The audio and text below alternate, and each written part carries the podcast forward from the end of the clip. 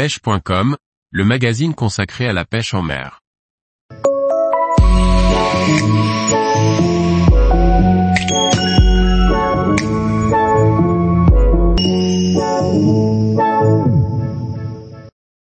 La mobilité, une des clés pour trouver les barres rayées durant cette quatrième journée. Par Liquid Fishing.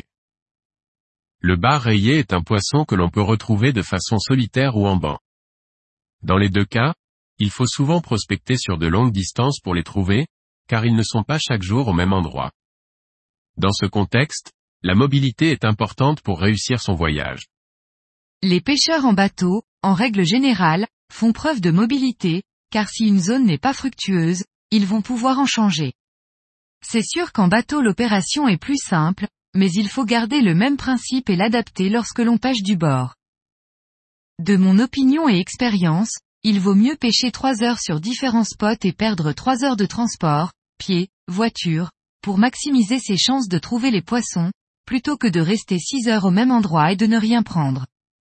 De plus, cette exploration, même si elle n'est pas payante une journée, permet de découvrir plein d'endroits potentiels sur lesquels il est intéressant de revenir lorsque les conditions seront différentes. En Gaspésie, l'eau est froide, mais tant que les températures extérieures le permettent, je préfère porter un short avec des sandales, plutôt que d'enfiler les waders, c'est beaucoup plus simple et efficace ainsi. Pour le matériel, même principe, un sac à dos avec le minimum nécessaire et une canne à pêche est amplement suffisant, ceci permet de ne pas se fatiguer inutilement. Les waders ne permettent pas de se déplacer aisément, et de passer de rocher en rocher devient bien plus compliqué. De plus, il est contraignant à faire sécher les waders en fin de journée. Le seul intérêt que je leur trouve pour pêcher en mer, est qu'ils permettent aux pêcheurs de s'avancer plus loin dans l'eau et de rester au chaud.